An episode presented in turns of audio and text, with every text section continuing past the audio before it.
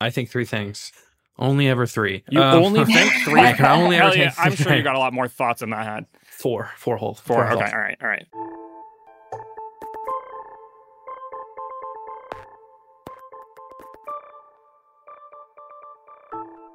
Hello and welcome to the 538 Politics Podcast. I'm Galen Druk, and we've got a lot to cover today. First and foremost, this is our Michigan primary reaction podcast. On Tuesday night, both Trump and Biden easily won their respective primaries in the state. We're going to take a look under the hood and make sense of some of the discontent in both parties. The uncommitted vote on the Democratic side received about 13% support. That vote was largely organized by activists who disapprove of Biden's handling of the Israel Hamas war. And on the Republican side, Haley once again overperformed her polls and got about 27% of the vote. We're also going to turn our gaze to Washington, where we are just days away from a partial government shutdown. And that's just the first in a series of deadlines that Congress has to meet to keep the government funded and running. Also, both Biden and Trump are heading to the southern border on Thursday to talk about immigration. Perhaps they've been looking at the polls. A new Gallup poll came out this week showing that immigration has supplanted the economy as the most important problem facing the country. So we're going to talk about it. And later in the show, we have a good or bad use of polling example that uses pictures, specifically a picture of RFK Jr. and his father. Could voters tell the difference? Here with me to discuss is Director of Data Analytics, Elliott Morris. Welcome to the podcast, Elliott. Hey, Galen. Also joining us is senior Washington correspondent at Politico and co author of Playbook, Rachael Bade. Welcome back to the podcast, Rachael. Hey there. And joining us for the first time is Michigan politics reporter for the independent, nonpartisan outlet Bridge Michigan, Jonathan Oosting. Welcome to the podcast. Hey, thanks for having me. It's so exciting to have a local reporter. So I want to start with you and I want to talk about the Democratic side. A lot of the reporting leading up to Tuesday's primary focused on Michigan's Arab American population and Arab Americans make up about 2% of the state population, which is small, but still the highest percentage in the country. Between that and the campaign to vote uncommitted, the race was framed as a referendum on Biden's handling of the war in Gaza. As somebody who's on the ground in Michigan, I'm curious what you make of that framing. Well, it was certainly curious to see all of the national media descend on Dearborn in particular to tell that exact same story. But yeah, I mean, it it was um, you know otherwise going to be a pretty boring primary, and I think you know people were looking for a little drama, and that provided it. I mean, do you think that it was an appropriate framing? And if that was the framing, what did we learn? Well, yeah. Listen, it, it it's an issue for Biden. The, the, the campaign ended up getting 13 percent of the vote for uncommitted in Michigan, which, as you mentioned, is not a huge number. But by raw numbers, about 100,000 Michigan voters cast uncommitted ballots, and that's significant because Donald Trump uh, won the state in 2016 by 10,704 votes. Biden uh, won the state in 2020 by about 154,000 votes. So 100,000, you know, that could be significant if it holds in the general election. That said, 13% is a pretty uh, you know, it's not hugely consequential, and based on historic standards in Michigan, the uncommitted vote is actually fairly popular here.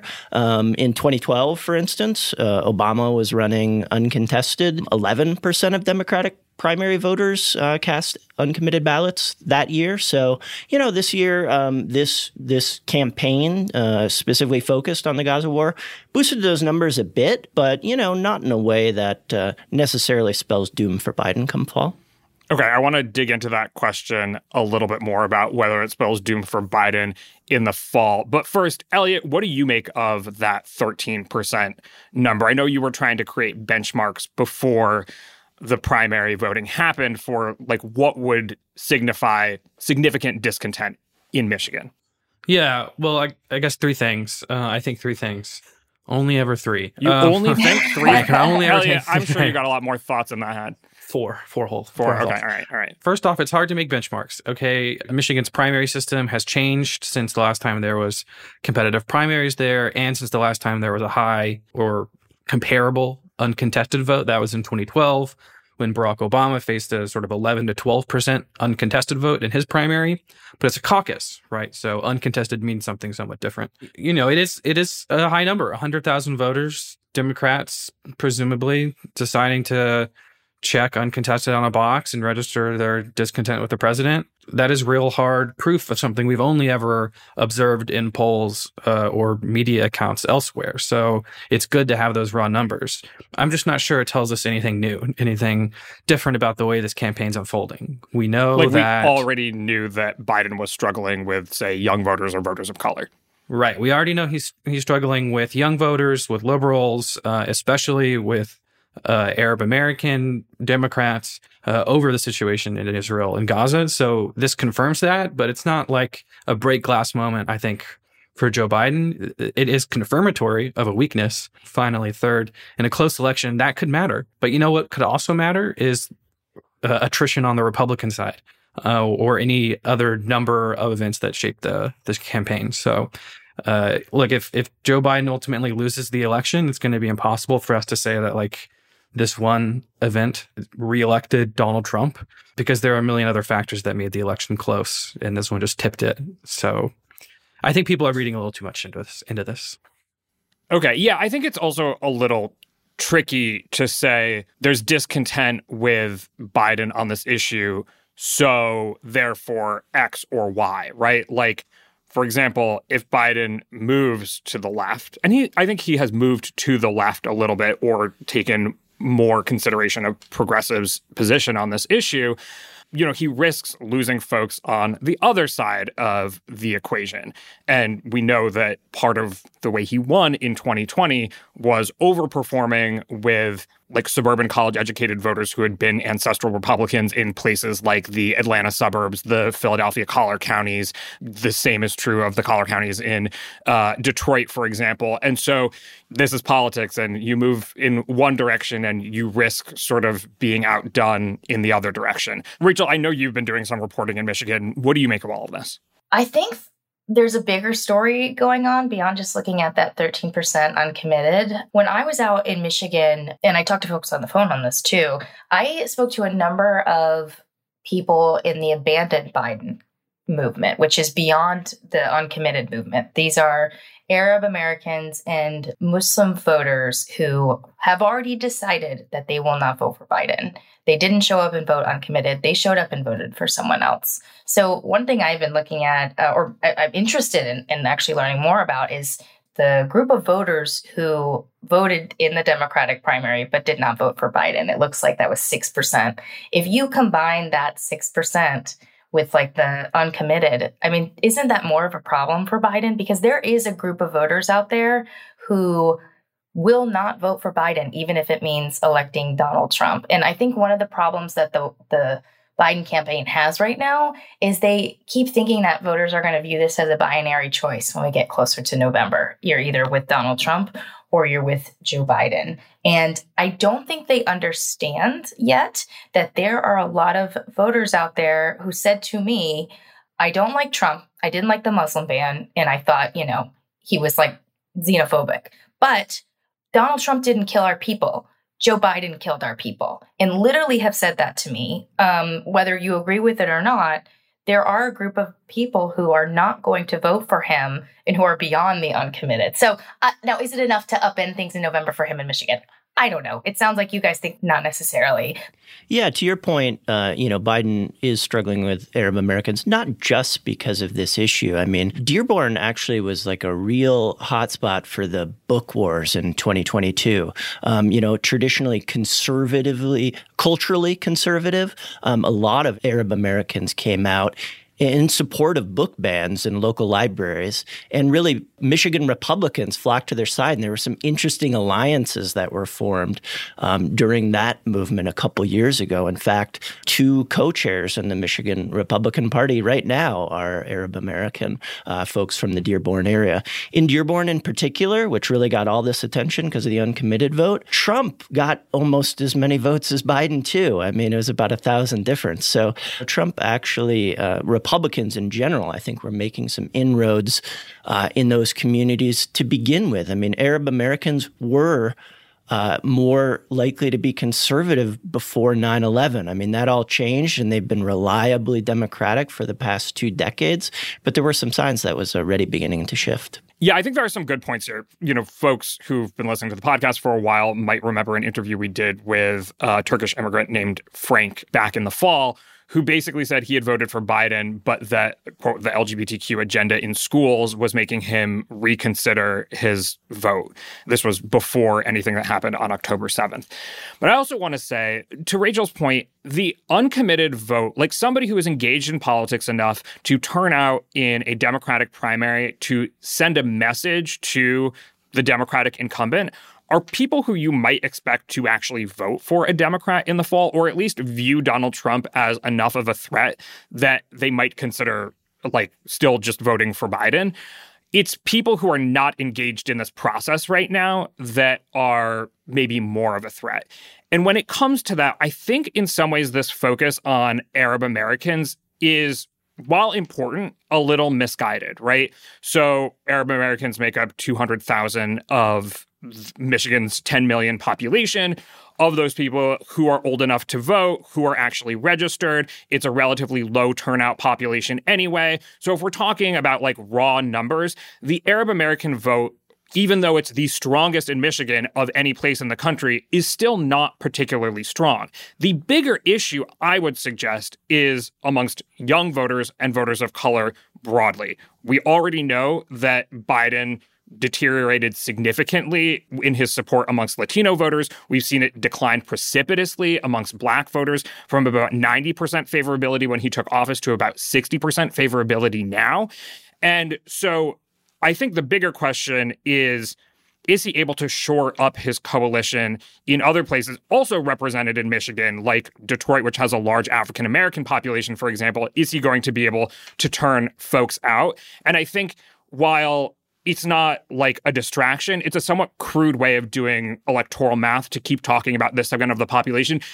And also, to be clear, this is not a population that is voting 100% for Democrats anyway. Like you could easily go and say, well, what's the Jewish population in Pennsylvania? And therefore, you know, Biden needs to be strong on Israel in order to keep that coalition together, which is significantly larger than 2% in Pennsylvania. But that's actually not how politics works. I think this whole thing has gotten us a little bit astray. But I'm curious, Jonathan, you're the Michigander on uh, the podcast. Would you agree with that? Yeah, in fact, I actually spent some time on college campuses um, a couple weeks ago, uh, specifically exploring uh, that idea of young voters. And I mean, it was a very small sample size, of course, just kids I ran into on campus, but I didn't really find anybody super enthusiastic about Joe Biden. And in fact, several were, you know, exploring third party options. One went to a RFK Jr. rally. And, um, you know, there's been some polling in Michigan. Again, it's a you guys probably wouldn't like it because it's a small sample from a 600 sample poll. Um, but pretty good. Uh, 600, 600, 600 well, 600 statewide, and then you know breaking down the, the young voter demographic within. Oh, with that. okay, so, yeah, yeah, yeah. Yeah, we yeah, yeah. We caution against crosstabs. You know, sure, crosstabs. But in any case, you know, there are pollsters here in Michigan who are raising alarm bells specifically about the young voter issue, and you know, Biden won Michigan in part because of this coalition, which includes included young people, Detroit, but also uh, he did really well in some suburbs that had traditionally been GOP strongholds. And I will note one other takeaway from the Michigan primary last night was that Trump underperformed in areas like Oakland County, Kent County, and even Ottawa County, which used to be just a diehard GOP stronghold. Nikki Haley topped 30% in each of those counties. You know, not a huge number, but she did better there than in other parts of the state, suggesting Trump might still have some issues with his suburban voters, you know, giving uh, Biden some, um, you know, positive takeaways from this election, perhaps. Uh, if I can just jump in here, and without getting too much into the validity of early polling or crosstabs for favorability among different demographic groups. No, dive right in. Just really go for no, it. No, I, it's it's a little it's a little beside the point right now. I find this conversation about Biden's weakness also a little shoehorned. You know what number is bigger than the percent of is both bigger in raw numbers and percentage terms than support for undecided or third party candidates, or sorry, non Biden or uncommitted candidates in the Democratic Party, It's the share and number of votes Nikki Haley got last night. And so if we're doing all this math about um, we how we were many, about to pivot, Elliott. okay, you, okay. You had All to right. you had Look, to come I- in here. Jump in the gun. It's, it is a, to to an extent it's a binary choice, but okay, I, I I will let us I will let us get there when you're ready. I guess it's you have you have four choices, as we like to say. If you don't like Biden or Trump, you can not vote. You can vote third party. You can hold your nose and vote for Trump. You can hold your nose and vote for Biden. That's how I like to present the choices that folks make this fall. But I hear your point. Let's talk about the Republican primary. And I think the first question I want to ask is so Nikki Haley was approaching 30% statewide. She beat her polls. Um, so I should say that Donald Trump beat Nikki Haley by about 42 points uh, statewide. Going into Tuesday, Trump was leading in our average of polls by 57 points. So that's an underperformance on Trump's part by 15 points. I'm curious, Elliott, do you think there's something significant there? Because we have seen a similar trend actually also in New Hampshire and South Carolina of Nikki Haley beating her polls.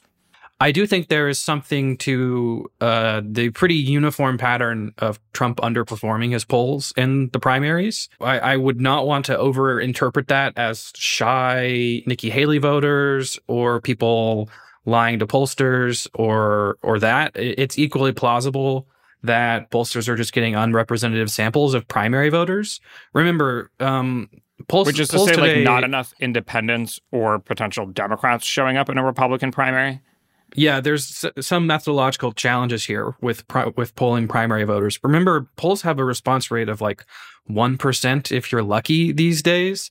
Um, so that means pollsters have to uh, adjust their data to make it representative of whatever population they're trying to sample. That's somewhat easy to do if your population is all Americans, because the census gives you the demographic breakdowns, like this percent of the population is white, this percent is old, etc but you don't really have that for the population of primary voters.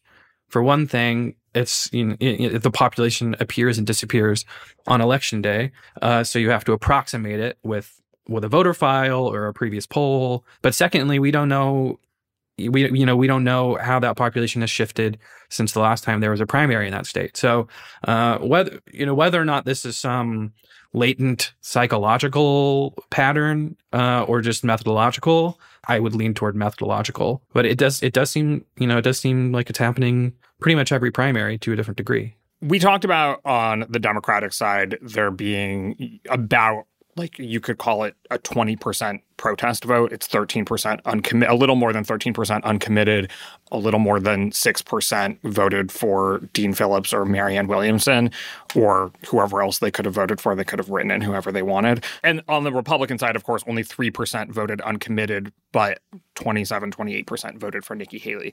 Is it fair to add all that up and say, well, on the Republican side, there's a 30% protest vote, but on the Democratic side, there was only a 20% protest vote? Because Nikki Haley is more of a live option than, well, uncommitted Dean Phillips or Marianne Williamson. Look, J- Joe Biden is heading for the most successful presidential uh, primary for an incumbent president since the modern primary system began. George H.W. Bush got 73% of the vote in 1990, it's, you know, nationwide. Uh, Jimmy Carter got 51%. So Joe Biden hanging out at like 80, 90% in these contests is significantly better than our benchmarks. Uh, Well, well, Donald well, Trump, well, by contrast, Elliott, is Elliott, doing come on, poorly. Come on, come on. First of all, he doesn't have a strong challenger. And second of all, I think making these historical comparisons is a little bit tricky because of the role that partisanship has played in terms of becoming increasingly uh, a motivating factor here.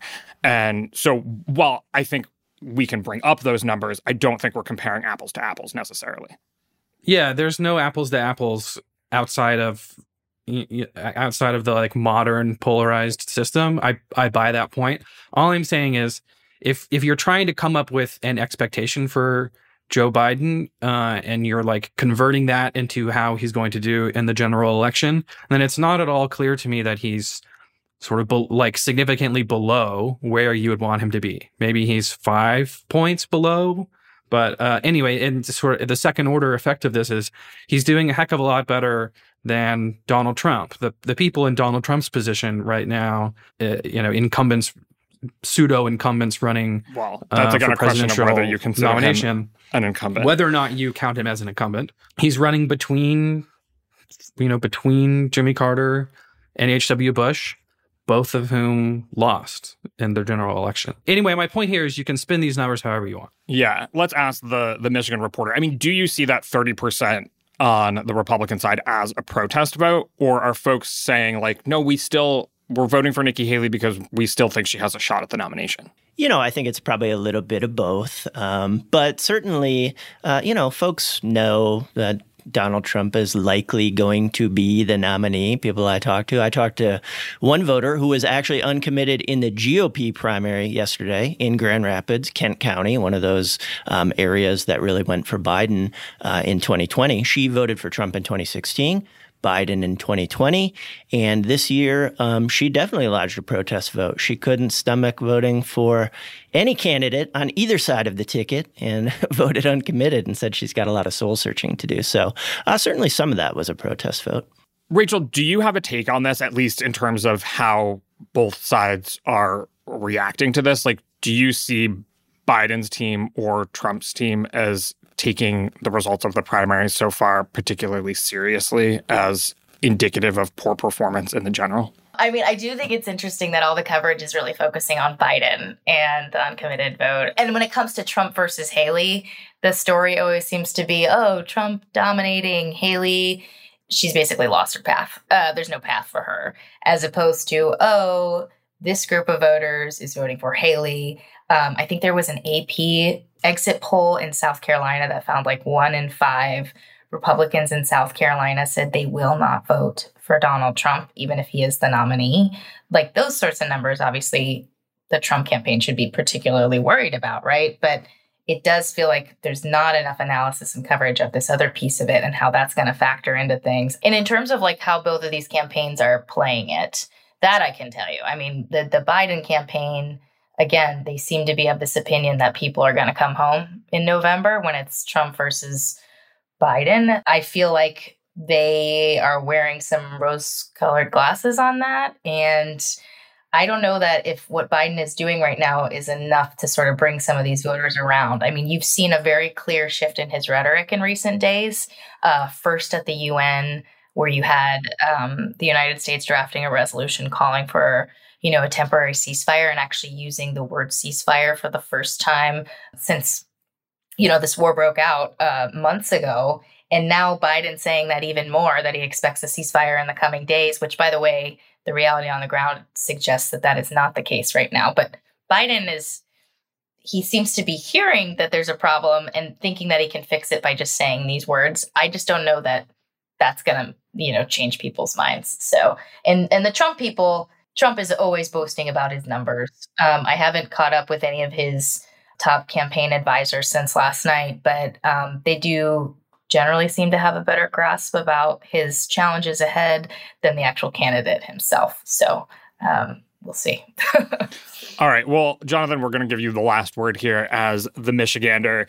We're talking about some very specific dynamics within the two parties here. But if you had to characterize what is happening politically in Michigan today, how would you do it? And that's coming from the perspective of like, in polling recently, it doesn't seem like Biden is doing particularly well there. But at the same time, you have a very popular Democratic governor and a Republican Party uh, at least in terms of the actual infrastructure of the Republican Party that is in disarray. I mean, up until recently, it looked like the state was going to have two Republican conventions because the chair who had lost recently was claiming that the vote was illegitimate and was going to hold her own convention nonetheless. It seems like a court has put the kibosh on that. But given all of that, tell us, sir, uh, what's your take on on where things come down?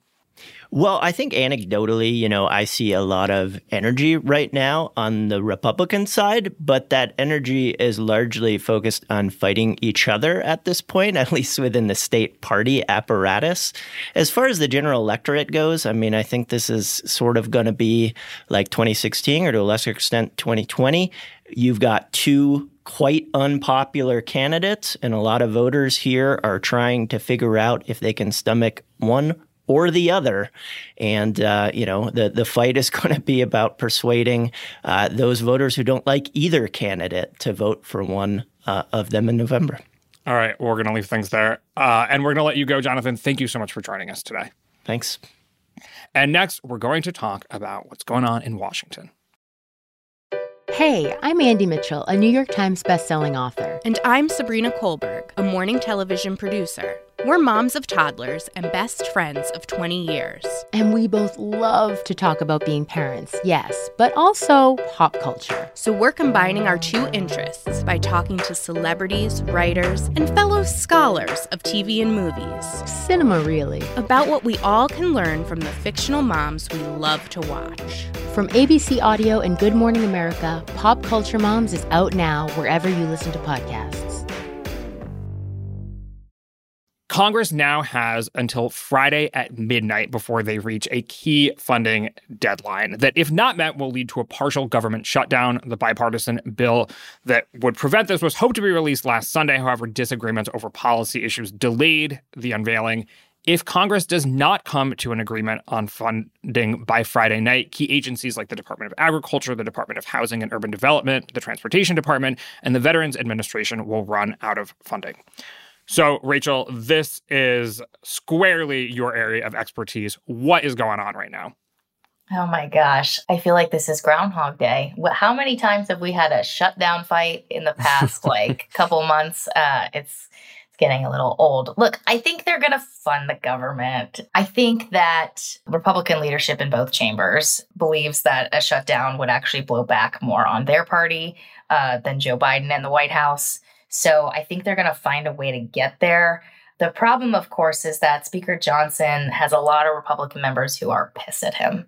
And they think he is caving to Democrats all the time and they want him to stand firm on things. And so they want some sort of real policy wins on these appropriation bills. But uh, getting these policy wins, convincing a Senate Democrats and a Democratic White House to sign on to things like a ban on mail order abortion pills, I mean, good luck. Um, I just don't see it happening. So, my best estimate is that Johnson is going to end up caving. He's going to get in big trouble with his members, but ultimately they'll avoid a shutdown. Um, now, one other thing we should keep in mind is any one senator can actually hold up like the fast tracking process. We only have a couple days, as you mentioned, and Senate procedure is a spider web. Like it takes forever, it's extremely complicated. And if one senator objects and tries to draw everything out, we could have a partial shutdown for a little bit uh, until they're able to have the final passage vote in the chamber. So uh, a lot of moving parts here, but I think I do think it'll get resolved. As Rachael mentioned, this is something of a Groundhog Day situation. You suggested that Republicans think the blowback will affect them more from a potential shutdown than it would affect Democrats. Elliott, what does history say about how government shutdowns shape uh, political perceptions? Yeah, in terms of the historical polls and some political science research, history suggests there's modest blame placed on the party that seems like the one that's more responsible. And I know what I just sound said sounds incredibly nebulous, and that's because it is. Most voters, to the extent that they will hear about a shutdown, um, will hear sort of binary uh, anecdotes about uh, senators or House members who are holdouts, and then attach blame to that person if they attach blame at all. And that's one that's one method of, account- of accountability. And then another is uh, you know to take the 2013 example for the debt crisis, when there is an extended period of a government shutdown that causes people to lose their jobs or decreases liquidity in the markets, um, then voters do react to that sort of thing too. In, in that case, uh, blame was attached more to Republicans. So the takeaway here is like the precise events leading up to the shutdown do matter. Um, and if it looks like, you know, just historically, if, if one senator or, or a group of, of members seems like they're the ones to blame, the voters typically do react to that. There's a conventional wisdom on the Hill that the party who makes the demand in a shutdown is the party that gets blamed and loses. And we've seen this on, as you mentioned, we've seen it on both sides of the aisle. The one that stands out to me is Trump's shutdown over the border wall going into the Democratic takeover in 2019, January of 2019. The government shutdown in December of 2018. Was the longest government shutdown we had. Trump didn't get a penny of his border wall the polls, you know, put showed Republicans were to blame and voters were blaming Republicans. Um, and so they end up caving. But then I believe it was just a few months after that, we saw another government shutdown where the Democrats were demanding a fix for DACA for Dreamers. Um, it was after like some sort of court ruling where these Dreamers were sort of in limbo, um, who had been brought to this country as kids um, and their legal status. And Schumer and Pelosi tried to make a demand to protect dreamers, which is very popular polling wise, but they ended up seeing a lot of public pressure because they were making the demand that they weren't going to fund the government until a solution for dreamers came up. And they ended up caving and again getting nothing. So, generally speaking, the people who have sort of seen this happen up here is like the party that makes a demand gets the blame, and that's why you see a lot of leaders say and this gets is nothing. a bad idea. and gets, gets nothing. nothing, That too. yeah. Yes, that too. This is all happening against a backdrop of Ukraine military aid and border security being, I hesitate to call them live debates on the Hill because it seems like debate over border security has been squashed, but I actually want to talk about that. But let's start, let's get Ukraine sort of out of the way to begin with, which is does it look like there's any chance there? There is more consideration amongst Republicans of passing Ukraine military aid, it looks like at this point, than passing the bipartisan border security bill. How, like, where would you put the odds at for that, Rachael? Yeah, it's really tough. There are clearly numbers for passage. It's already passed the Senate. Um, if it was put on the House floor, Ukraine would pass with flying colors, uh, 300 plus votes, Democrats, Republicans. Problem again goes back to Speaker Johnson in this faction of conservatives who don't support helping Ukraine anymore, who uh, have threatened to oust him as speaker if he even allows a vote on this.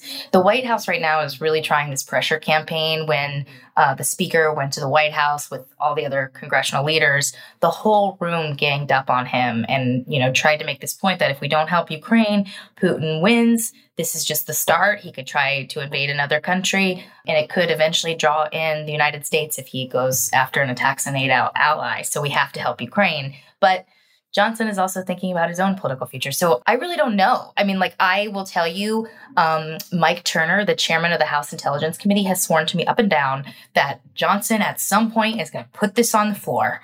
I don't really believe him um, because I just haven't seen Johnson suggest that he will do anything. And, and even in these White House meetings, he was still demanding a border solution first before helping Ukraine. And yet he rejected the bipartisan border solution that the senators after actually came up with. So it feels like this tangled web. Yeah, I mean, let's talk about that both tomorrow on Thursday. Folks might be listening to this on Thursday, so perhaps today, Biden and Trump are both going to be at the southern border. This is Biden's only second visit to the southern border during his presidency. And we have a polling peg here as well, which is that 28% of Americans, according to Gallup, now say that it's the most important issue facing the country. That's if voters have to choose just one thing to select. Of course, when you look at polling where voters can choose any number of things, it's something more like two thirds of Americans view the border and immigration as an important issue. And as we've talked about, this is an issue that does not go down well for Democrats. Um, Americans trust Trump and they trust Republicans more on immigration. In fact, a majority of Americans today support building a border wall. When Trump first came onto the scene in 2015 and was talking a lot about it, there was a big backlash against building a border wall. So you actually see before Trump comes on the scene, Americans are more evenly split on a border wall. As soon as Trump starts talking about it, there's significant backlash against him, and the border wall remains unpopular for much of his presidency. Now, a clear majority of Americans support a border wall again, and so thermostatic public opinion, I guess, is what we what we what we like to call it. But also, to be clear, Americans are reacting to something that's really happening on the ground. You know, more than 150,000 apprehensions per month for much of Biden's presidency, which well surpasses the sort of less than 50,000 apprehensions per month that we were mostly seeing during Trump and Obama's administration. And then, of course, most recently, the record breaking 300,000 apprehensions in December. So, what happens next here? You know, I, I laid out the sort of public opinion is there a policy solution or is immigration reform, border security truly just completely dead in Washington? I would be shocked if a bill is able to move out of Congress. I think that uh, Republicans, Republican leadership, spe- specifically Speaker Mike Johnson, and him calling the Senate border deal like basically an open border policy means that he now has sort of boxed himself in to accepting anything that can actually pass the Senate and actually get a Biden signature. And the, the things that he wants to see at the border, I mean, they just won't ever pass with Democrats. So it feels like Republicans are saying my way or the highway. They are saying that here in Congress. And that's just not how legislation works, especially in divided government. I do think that there's a chance we could see Biden do some executive action on this. Uh, there's already been some reporting about this.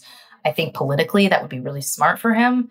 And like, I realize that a lot of the executive action, it's not going to go as far as this bipartisan border deal. Like, if you want to totally change how fast asylum uh, claims are processed, you have to throw appropriations money at that. You have to have more judges. You have to have more detention beds and all this kind of stuff. So, like, there's only so much he can do from executive action, but I wouldn't be surprised if he does something. What uh, can he do even, on executive action? Well, you know, there's talk about, you know, turning away um, migrants who show up between uh, ports of entry who are trying to claim asylum and just saying you can't, you just can't come in here. You're going to have to go and, and you have to go through a different asylum process. I don't know if he is able to raise the bar on asylum like they were trying to do in this legislation. It's a big question mark. I, I actually don't know. And the other thing that the, the White House could try to do is they could try to enact new policies that maybe won't be held up in the courts, but they know that and push the limits on that to try to show the public that they're they actually care about this issue.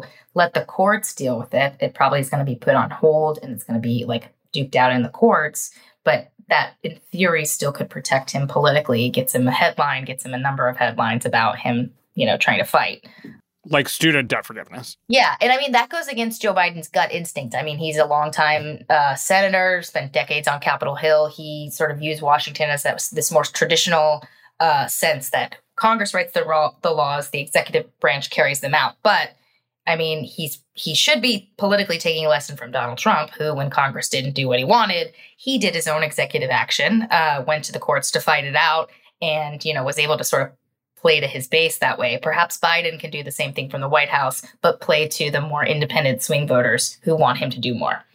Yeah, t- I mean, this seems like a pretty toxic issue for both parties on different dimensions. There's clearly demand for Biden to do something from independent voters who say they trust the Republican Party more on this. Equally, though, the solution that, that was proposed uh, didn't seem like the type of thing that would have been all that popular with American people. It never really got pulled because it died so quickly. So we don't really Wait, know. The, why, the bipartisan border bill was popular with the American people to the tune of like two thirds of Americans in the polling that we had. Yeah, I, I oh. would be shocked if it wasn't because it really I mean, it was a bunch of conservative policy. I mean, we see in the polling that people want asylum to be harder to get, right? That's like something like across the board. This would have made it a lot harder to get asylum. It would have like ended what Republicans called catch and release, where migrants show up, they say, I, I need to claim asylum. Then they're released into the country and sort of disappear while they're waiting for their court date. Like that is done. Um, and that is like a huge concern for, you know, Republicans and swing voters. Um, so I would be shocked if it wasn't popular because, I mean, there were some real policy wins for the right. I was thinking the, you know, I was just assuming that the specific proposals on stuff um, like the hard, the hard cap on any entry after a certain point, and the sort of arbitrariness of the HHS being able to actually declare more people fully, uh, sort of fully granted asylum arbitrarily would have been unpopular. But um, I'm happy. I'm happy to be fact checked on it. The American public um, has grown quite hawkish on immigration. I and I think like it, yeah, no, the hawkishness I, I, I think would be the popular part. I I think the the sort of the bipartisan part of this that that gave authority to HHS to allow more people in uh, when they weren't meeting the cap would have been unpopular. But again, I haven't seen the poll. This shows, though, that the Republicans have been much better about spinning what's in this bill because the bill doesn't do that. I mean, they've been seizing on this number once you get to 5000 that's when the border closes or whatever mandatory mandatory closing if you look at the numbers right now sometimes they're above like 10000 so it's not that they're allowing more people to come in at all in fact, there would be a higher higher sense of asylum claim. Those people wouldn't be released into the country. Like they could come try to claim asylum, but most of them under the new changes would be turned away. So But but this again shows the the ability to sort of spin this as we're actually going to open the borders as opposed to what it would really do, um, which is interesting. Yeah, I th- I think the sort of demands from from the left and from much of the Democratic Party to for Biden to like not uh, compromise in this sort of severe of a way is probably politically damaging for the Democrats in a year, and and on probably their biggest single the the issue where voters both care about it and trust Republicans much more than Democrats. It's clear that they have to do something, but in an election year, that's kind of a tough prediction. All right. Well, this has been a podcast full of sort of hard hitting, contentious issues for both parties. I want to end things on a little bit of a lighter note, and we're going to do that with our good or bad use of polling example. Last July, Echelon Insights conducted a poll that I'll just say I, I I'll come out and say it up front that I really liked, where they asked voters to identify RFK Jr. between two photos, one of actual RFK Jr. and one of his father.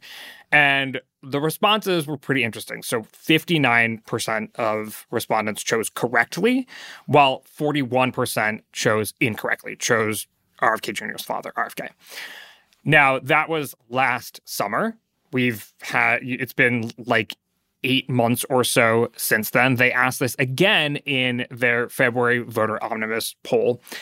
And this time, 64% of respondents chose correctly, while 36% chose incorrectly. That's up only five points since last July in terms of people who can correctly identify RFK Jr.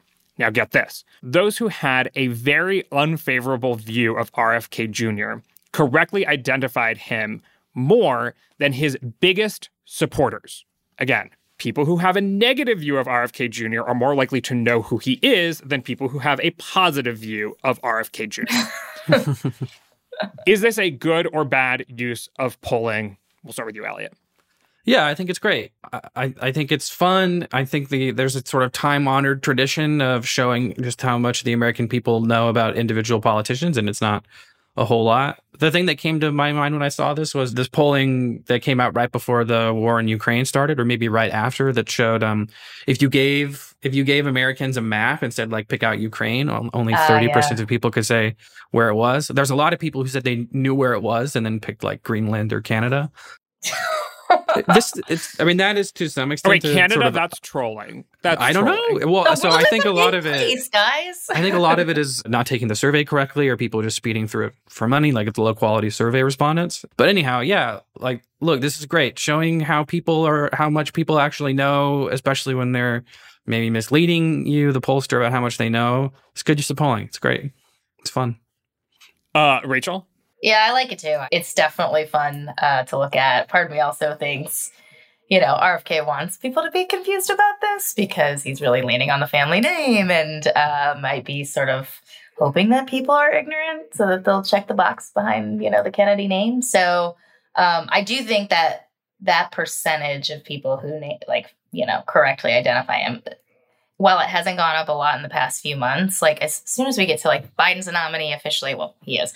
Trump's the nominee officially, and now it's like off to the races. No more primary to worry about. No more Nikki Haley versus DeSantis. Blah blah blah.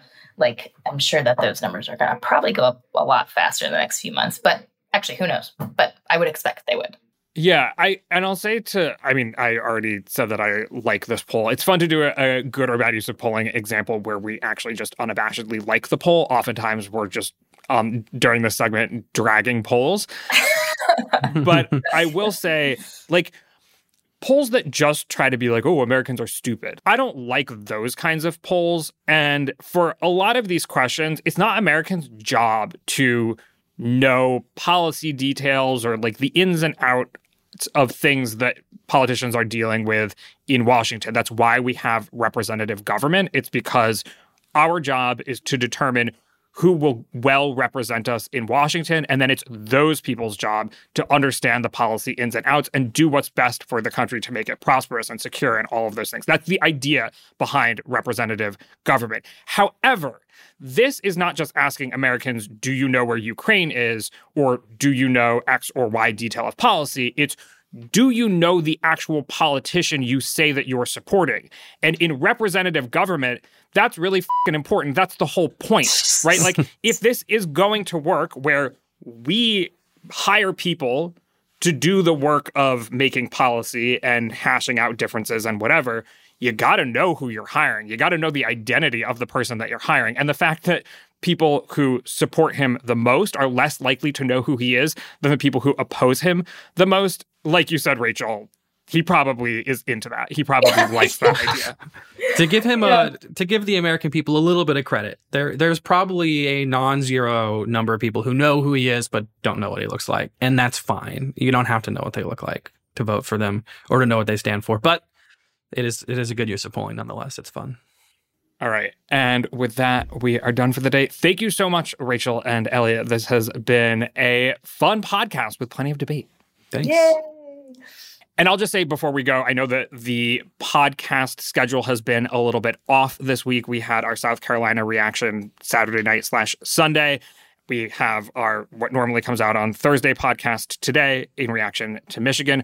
We're going to be slightly more on schedule next week, but only slightly. So on Monday, we are going to preview Super Tuesday. Then Tuesday night, we're going to do a late night reaction podcast. But then we are also going to have a third podcast next week, a late night podcast on Thursday, reacting to the State of the Union address assuming that it still happens. I think everyone believes that it will, although if there is a partial government shutdown, maybe that throws some sticks and spokes. Who knows? But as things stand now, you can expect three podcasts next week on that schedule.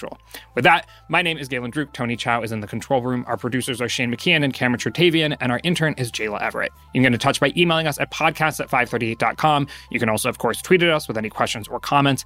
If you're a fan of the show, leave us a rating or review in the Apple Podcast Store or tell someone about us. Thanks for listening, and we will see you soon.